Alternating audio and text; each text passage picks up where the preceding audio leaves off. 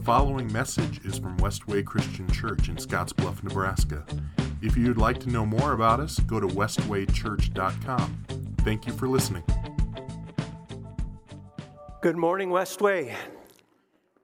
I'm Joe. I'm one of the pastors here at Westway. I'm the one that didn't make the video because his glasses kept glaring every time they tried to video me. Um, it's so good to see you all here this morning, and we have been in the last month going through a series of uh, messages about the intergenerational church. And we're going to continue that this morning, and, and um, we're going to be turning in our Bibles to Acts chapter 1 to begin with this morning. So if you want to turn there uh, at this point, this book of Acts records the history of the church. It's written by a man named Luke.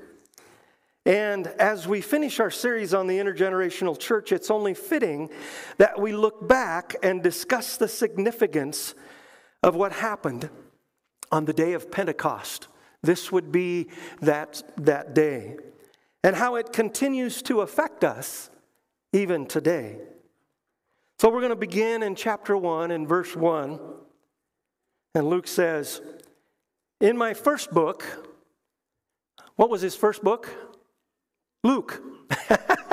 that was his first book. This is the second one. He continues on. In my first book, I told you, Theophilus, about everything Jesus began to do and teach until the day he was taken up to heaven after giving his chosen apostles further instructions through the Holy Spirit during the 40 days after he suffered and died, he appeared to the apostles from time to time, and he proved to them in many ways that he was actually alive.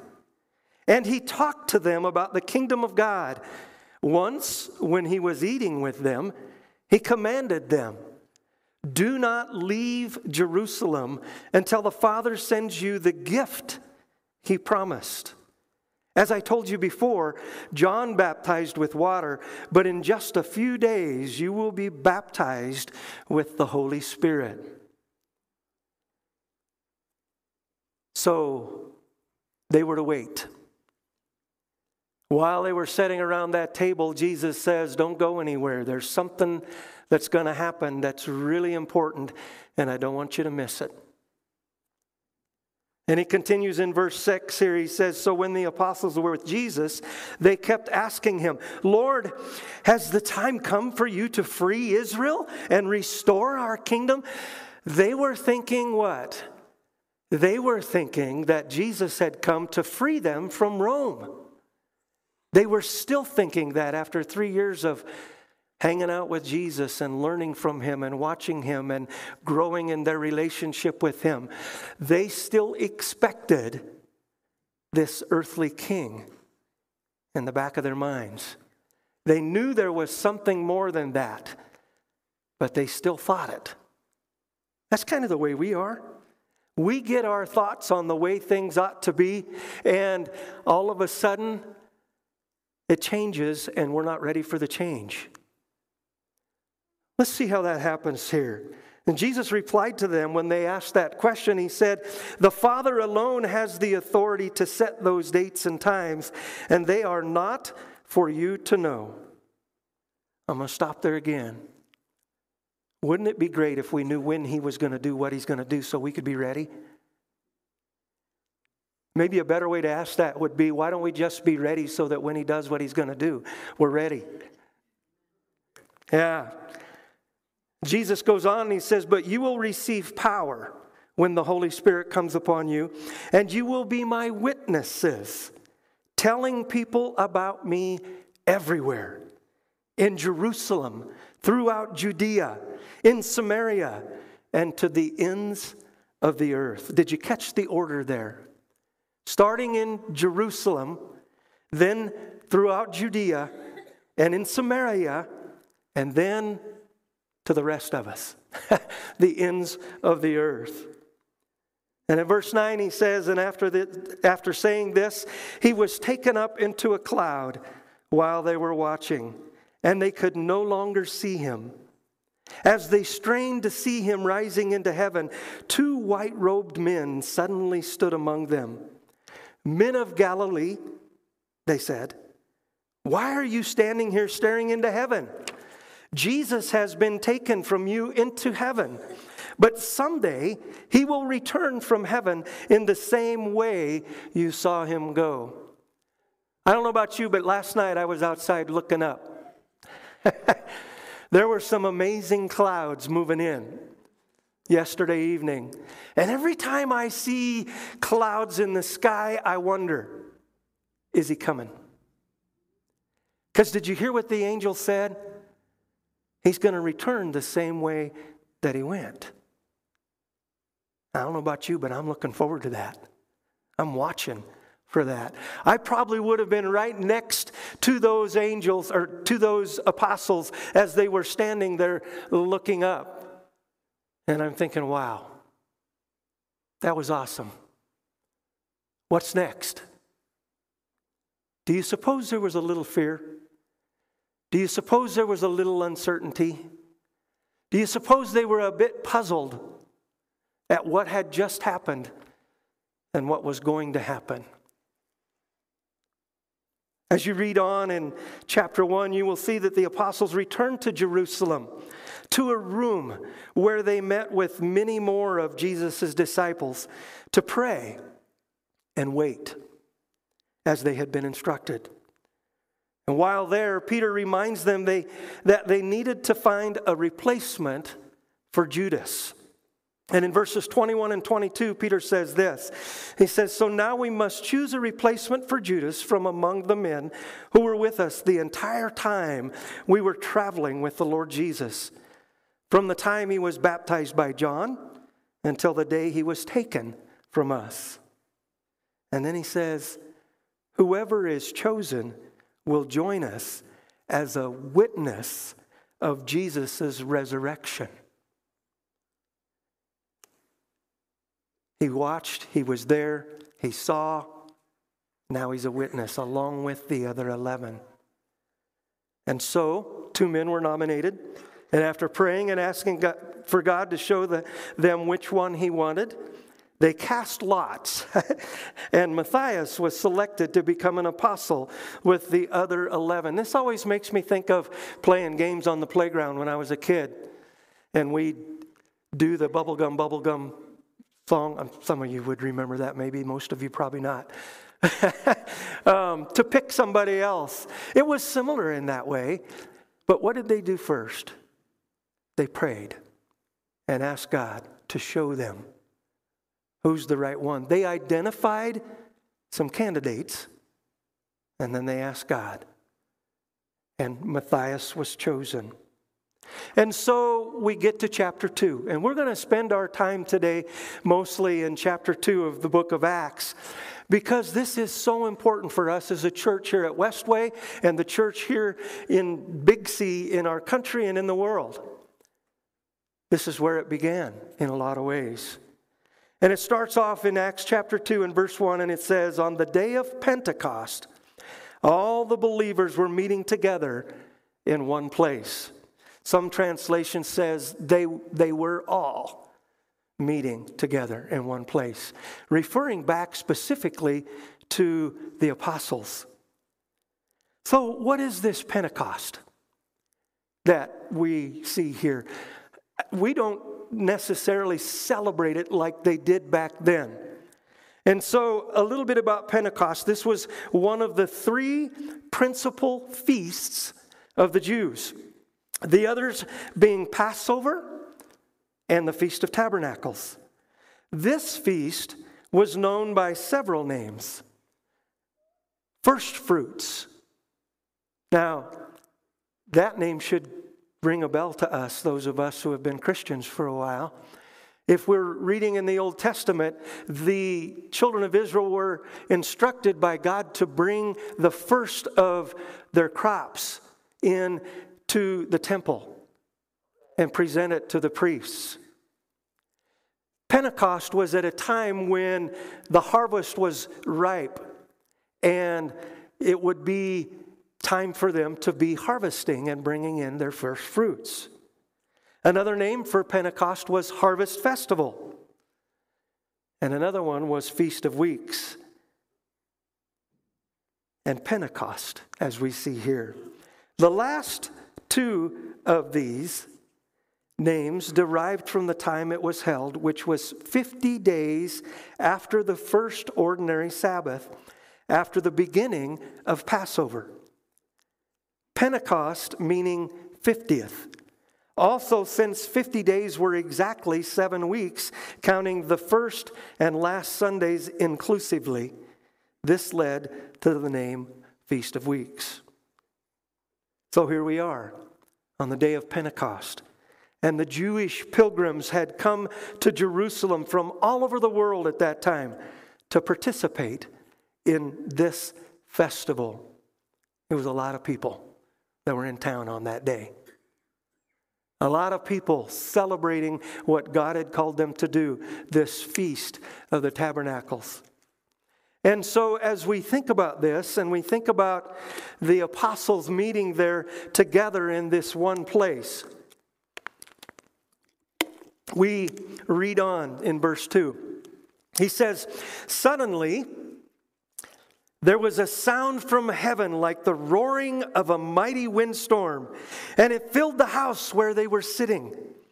Then what looked like flames of or tongues of fire appeared and settled on each of them, and everyone present was filled with the Holy Spirit and began speaking in other languages as the Holy Spirit gave them this ability.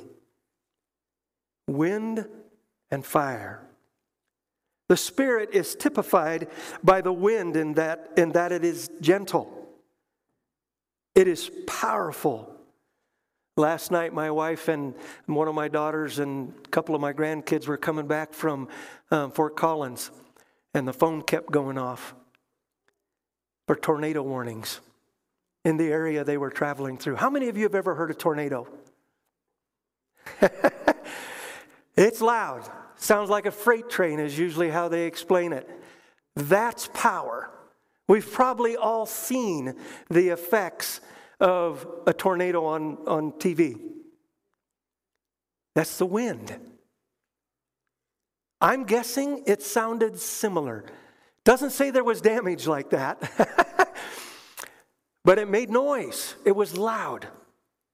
And then this tongues of fire. It's worth noting here that God descended on Mount Sinai in the form of a fire. And as the children of Israel traveled in the wilderness, they were led by a pillar of fire by night. And even earlier in Scripture, um, before Moses was sent to Egypt, um, how did God speak to him? In a burning bush. You see, God's presence in the form of fire was nothing new to the Jews. They would have been taught about it repeatedly. And so here we are in this room. The apostles are sitting there. They hear the wind.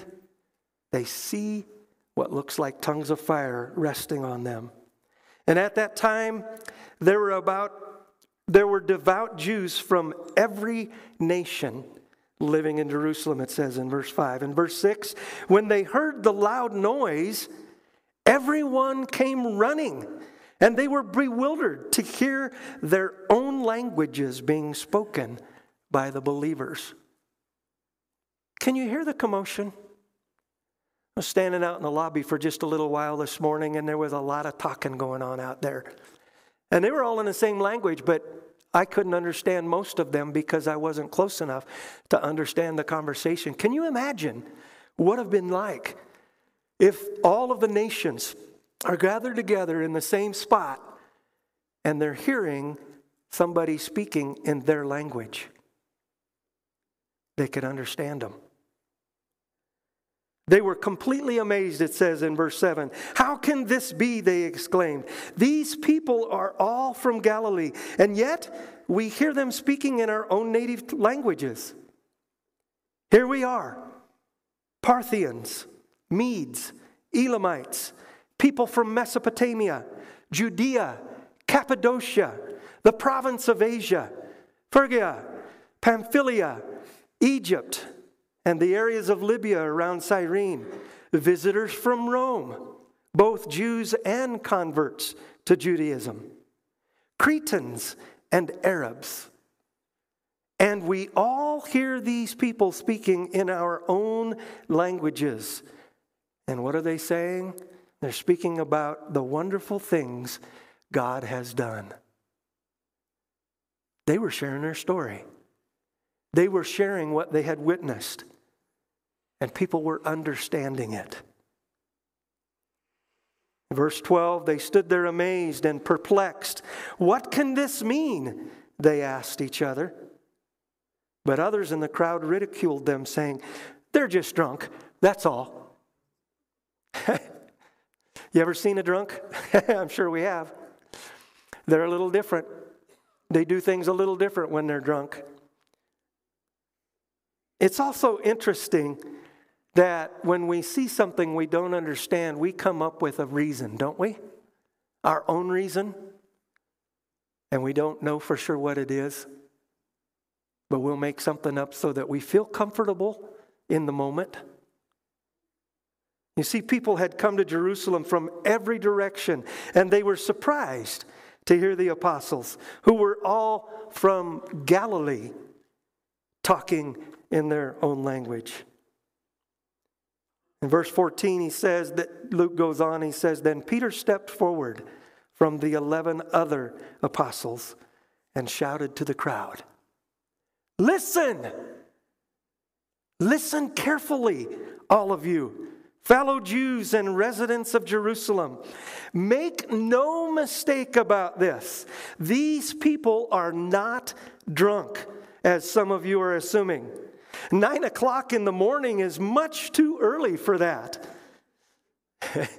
no, what you see was predicted long ago by the prophet Joel. So Peter pulls out his Bible, doesn't he?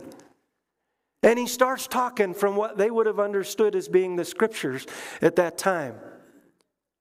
And he said, Listen to what it says in verse 17. In the last days, God says, I will pour out my spirit upon all people. Your sons and daughters will prophesy. Your young men will see visions, and your old men will dream de- dreams. In those days, I will pour out my spirit even on my servants, men and women alike and they will prophesy.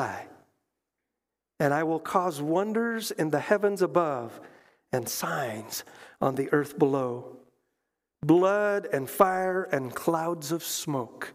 The sun will become dark and the moon will turn red before that great and glorious day the Lord arrives. But everyone who calls on the name of the Lord will be what? Saved. Peter says, People of Israel, listen. God publicly endorsed Jesus the Nazarene by doing powerful miracles, wonders, and signs through him, as you well know. But God knew what would happen, and his prearranged plan was carried out when Jesus was betrayed. With the help of lawless Gentiles, you nailed him to a cross and killed him. But God released him from the horrors of death and raised him back to life, for death could not keep him in its grip. And then he goes to the scripture again. King David said this about him I see that the Lord is always with me. I will not be shaken, for he is right beside me. No wonder my heart is glad and my tongue shouts his praises. My body rests in hope, for you will not leave my soul among the dead or allow your Holy One to rot in the grave. You have shown me the way of life, and you will fill me with the joy of your presence. And Peter says, Dear brothers, think about this. you can be sure that the patriarch David wasn't referring to himself, for he died and was buried. And his tomb is still here among us. But he was a prophet, and he knew God had promised with an oath that one of David's own descendants would sit on his throne. David was looking into the future and speaking of the Messiah's resurrection. He was saying that God would not leave him among the dead or allow his body to rot in the grave. God raised Jesus from the dead, and we are all witnesses of this. Remember what the qualifications were for the two that were chosen as nominees to replace Judas? They had to have been with him from the time of Jesus' baptism all the way up to the resurrection and his ascension. They were there, they saw it. We are all witnesses of this. Peter goes on in verse 33, he says, Now he is exalted to the place of highest honor in heaven, at God's right hand. And the Father, as he had promised, gave him the Holy Spirit to pour out upon us, just as you see and hear today. For David himself never ascended into heaven, yet he said, The Lord said to my Lord, Sit in the place of honor at my right hand until I humble your enemies, making them a footstool under your feet. So let everyone in Israel know for certain that God has made this Jesus, whom you crucified, to be both Lord and Messiah. Peter gets a little in their face, doesn't he? That's like the third time he said that you did this. You crucified him. That's a bit personal. What does it mean when we say that he is Lord? Well, I looked it up in the Enhanced Strong's lexicon. It comes from a, a, Greek word, and Dave, forgive me if I pronounce this wrong, kurios. From kurios supremacy, he to whom a person or thing belongs, about which he has power of deciding. When we say that he is Lord, we're saying we belong to him, and we're going to allow him to decide what we do. He's Lord. Another, another uh, explanation here is the owner, one who has control of the person, the master. Paul talks about how we become his slaves when we become his children, slaves to Christ. And what is this Messiah that he is? That Peter says he became both Lord and Messiah. That comes from the word Christos, as does Christ. Christ was the Messiah, the Son of God. He was the anointed one, the one who was chosen to be the sacrificial lamb that takes the place of our sin. He's both Lord and Messiah. Every good Jew was looking forward to the coming of the Messiah the chosen one that would free them from captivity to Rome, is what they were thinking. And here, Peter and the apostles were saying that it was this guy, Jesus, that they had all heard about.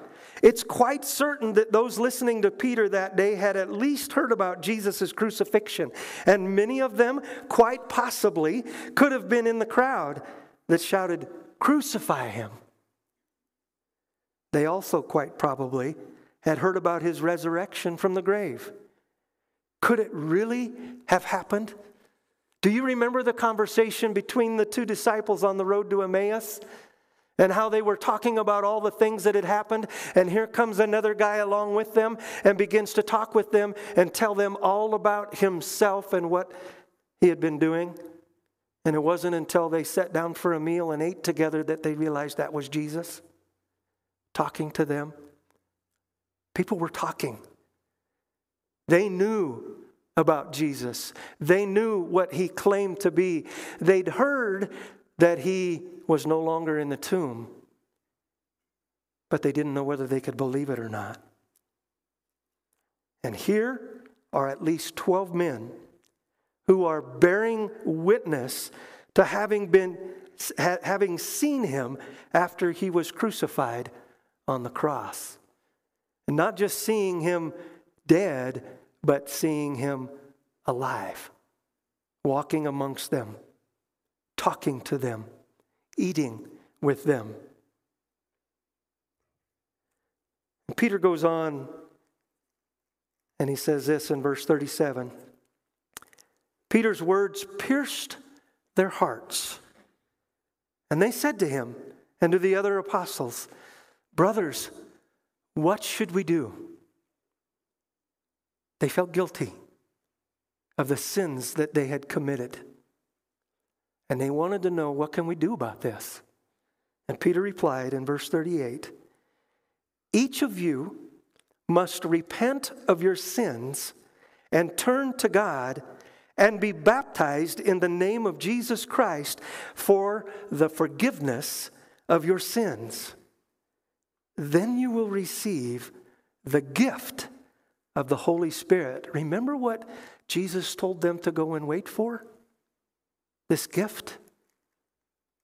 Peter says, This is what you need to do repent, turn away from your sin, the old life, and be baptized in the name of Jesus, immersed is what this Greek word means, baptizo. Be immersed in the name of Jesus Christ for the forgiveness of your sins, and then you will receive the gift of the Holy Spirit. Now, after the testimony they had just heard, they find themselves believing in this Jesus.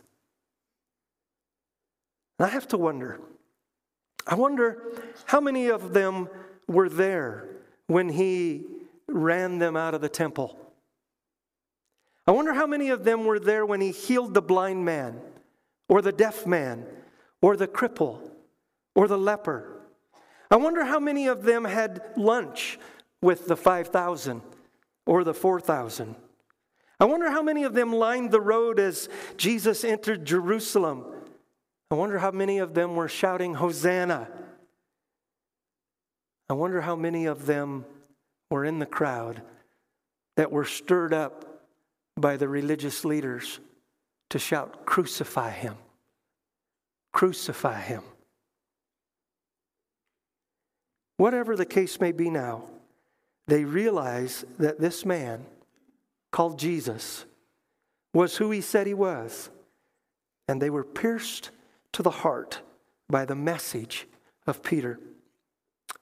Now they realize that something needed to be done. And so they ask, What should we do? And Peter's answer is short and simple repent and be baptized. What happened as a result of obedience to that command? Sins were forgiven, and they received the gift of the Holy Spirit. In verse 39, he goes on and he says, This promise is to you, to your children, and to those far away, all who have been called by the Lord our God. That word all is pretty inclusive, isn't it? That includes you. And then Peter in verse 40 continued, preaching for a long time, strongly urging all his listeners Save yourselves from this crooked generation. Do you suppose that message is still important today? Do we live in a crooked generation? Sin's still out there, Satan's still working. He's still trying his best to get us to follow him. He's trying to pull us away from being obedient, obedient to the one who would be our Lord and Messiah those who believed what Peter said were baptized and added to the church that day about 3,000 in all. Can you imagine? It was awesome. People were pricked to the heart. They asked what they should do. They were told. They believed, turned away from their sins, were immersed and added to the church. And the church began. To you, your children, those far away, and all who have been called by the Lord our God. That's multi generational. You catch it? That's a lot of generations especially when you know it's us included. Generation after generation after generation after generation, He came for you. He came wanting you to understand there's a way to be free of your sin, forgiven of your sin. There's a way to be His children, part of the chosen. That's multi generational. But you know what? The church didn't stop there. It goes on in verse 42. All the believers devoted themselves to the apostles' teaching and to fellowship and to sharing in meals, including the Lord's Supper, and to prayer. A deep sense of awe came over them all, and the apostles performed many miraculous signs and wonders. And all the believers met together in one place and shared everything they had they sold their property and possessions and shared the money with those in need. They worshiped together at the temple each day, met in homes for the Lord's Supper, and shared their meals with great joy and generosity. Sorry, guys, I was whistling during the devotion time this morning. we should be happy to be here. We should be happy to be spending time with each other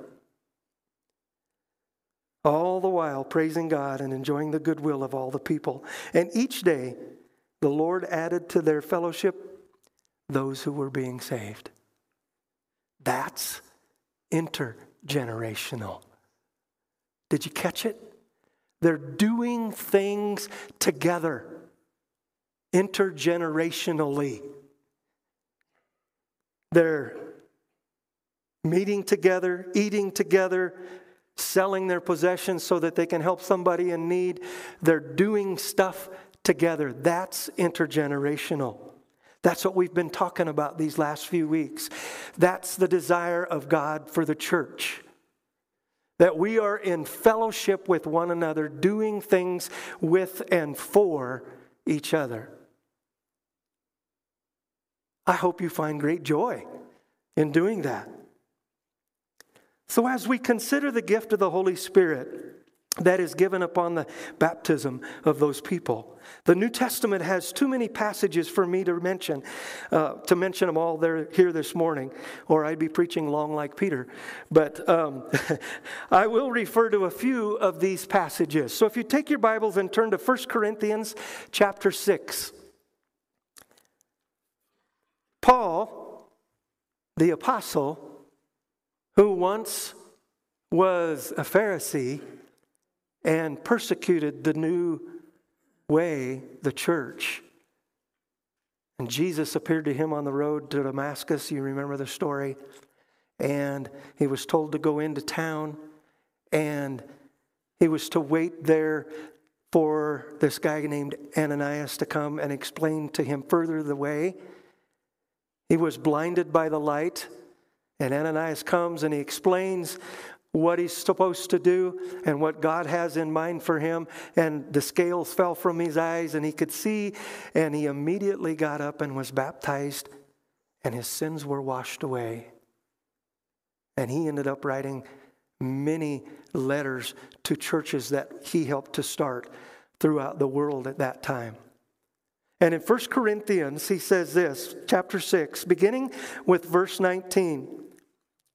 And he tells us the Holy Spirit was given to you by God and he lives within you. And this is what he says Don't you realize that your body is the temple of the Holy Spirit? You know, all month we've been talking about the body and all, its many parts. Here, Paul says, the body is the temple of the Holy Spirit who lives in you and was given to you by God. You do not belong to yourselves, for God bought you with a high price, Lord. He is Lord. You got it? So you must honor God with your body. Is He Lord of your life? is the Holy Spirit who is within you, given to you by God, helping you to understand and know that He is Lord and not me, myself and I. And then, if you turn over to 1 John, the Apostle John in chapter 4 um, tells us that the Holy Spirit is greater than the Spirit who lives in the world. We live in a world that is still infested with evil. I say it infested because it's like an infection for a lot of us. But the Apostle John says in first, verse 4 of chapter 4 in First John, he says, But you belong to God, my dear children. You have already won a victory over those people. And if you go back and read the context of this, you'll see that he was talking about false prophets and people that would pull them away from the church. And he says, You've already won a victory over those people because the Spirit who lives in you is greater than the Spirit who lives in the world. I don't know about you, but I need that help. I can't do that on my own. I need the Holy Spirit to help me with the temptations that Satan keeps throwing my way over and over and over. And if you tell me you're not tempted, then you're not really alive, I don't think. Because we're all tempted, and he doesn't give up. Remember this verse the Spirit who lives in you is greater than the Spirit who lives in the world. Paul tells us that when the Holy Spirit lives in us, there will be evidence in the fruit that we produce. That's you can read about this in Galatians chapter 5, beginning with verse 22. Many of you can probably quote this verse. It says in these verses, in verse 22 it says, "But the Holy Spirit produces this kind of fruit in our lives." love, joy, peace, patience, kindness, goodness, faithfulness, gentleness, and self control. There is no law against these things. Those who belong to Christ Jesus have nailed the passions and desires of their sinful nature to his cross and crucified them there. Paul talks in Romans chapter 6 about how that happens with the baptism, how we're buried with him in his death, burial, and resurrection. That old self is crucified, done away with. And in verse 25, since we are living by the Spirit, let us follow the Spirit's leading in every part of our life. Let us not become conceited or provoke one another or be jealous of one another. Those don't come from the Holy Spirit. Again, in Ephesians chapter 5, Paul again exhorts us to be careful and be filled with the Holy Spirit. Ephesians 5:15 it says this, so be careful how you live. Don't live like fools, but live like those who are wise. Make the most of every opportunity in these evil days. Don't act thoughtlessly. That's where I think about the drunk. and so does Paul. But understand what the Lord wants you to do. Don't be drunk with wine because you're acting thoughtlessly then. because that will ruin your life, Paul says. Instead, be filled with the Holy Spirit. Singing psalms and hymns and spiritual songs, songs among yourselves, and making music to the Lord in your hearts. And give thanks for everything to God the Father in the name of our Lord Jesus. I was principal at a Christian school for 13 years, and sometimes sitting in the classroom, somebody would start singing, usually a song we did in chapel or whistling, and I always hated to stop them. You know why? It was a condition of their heart and the way they felt in the moment. They were at ease, they were comfortable. I wonder what would happen if, Jen, I wonder if what would happen if somebody in school today um, started singing a praise song in school. I really wonder what they would do. That'd be awesome. Let's start it. I think that we need to live such a life that in our hearts there's joy and it's hard to keep it in, that it just has to come out. I love what we do here on a Sunday morning together, singing psalms and hymns and spiritual songs and make, making melody in our heart to the Lord. I love watching the kids be involved in that because that's intergenerational. You see, the Holy Spirit is given to us by God and is greater than Satan. He produces fruit in our lives, so we need and should be filled with Him, pressed down and running over. Throughout time, God has desired a loving relationship with mankind. A holy God and our sinful deeds cannot coexist. Sin results in death and is repulsive to God. So something has to go.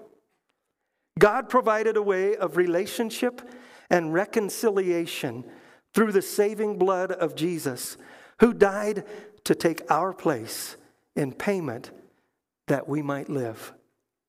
The gratitude of our sins removed should compel us to no longer live in them. There is nothing magical about the confession of faith or the waters of baptism that gives us a new life. Instead, the act of turning away from the life of sin and turning toward a life of righteousness is the new life he died to give us. There will be no difference in our world between those who believe and those who don't believe unless those who claim to believe throw off all our transgressions and take on a new heart and a new spirit.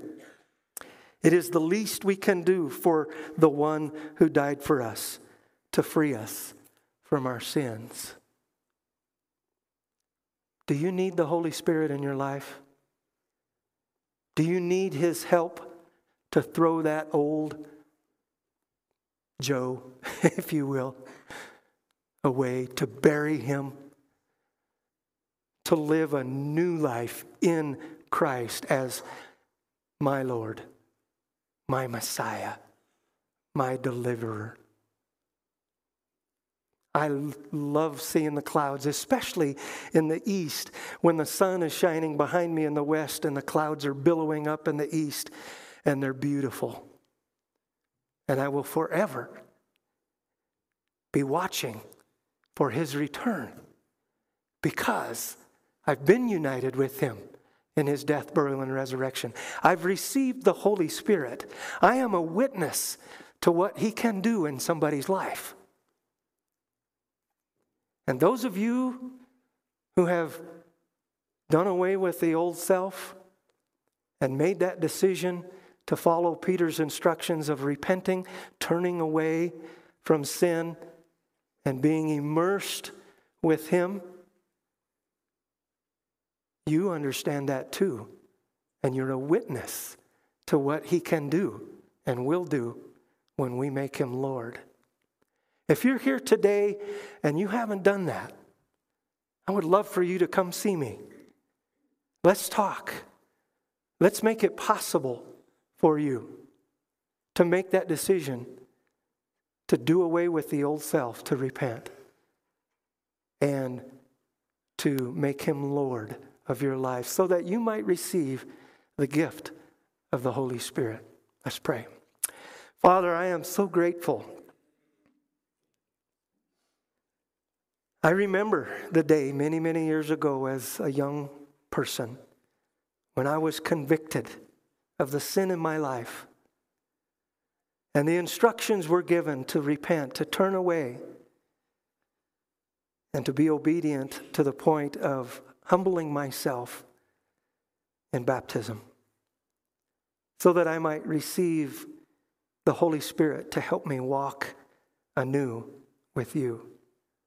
Father, I am so grateful that you loved us so much that you sent your Son into this world to give his life, to take my place, our place, as a sacrifice for sin.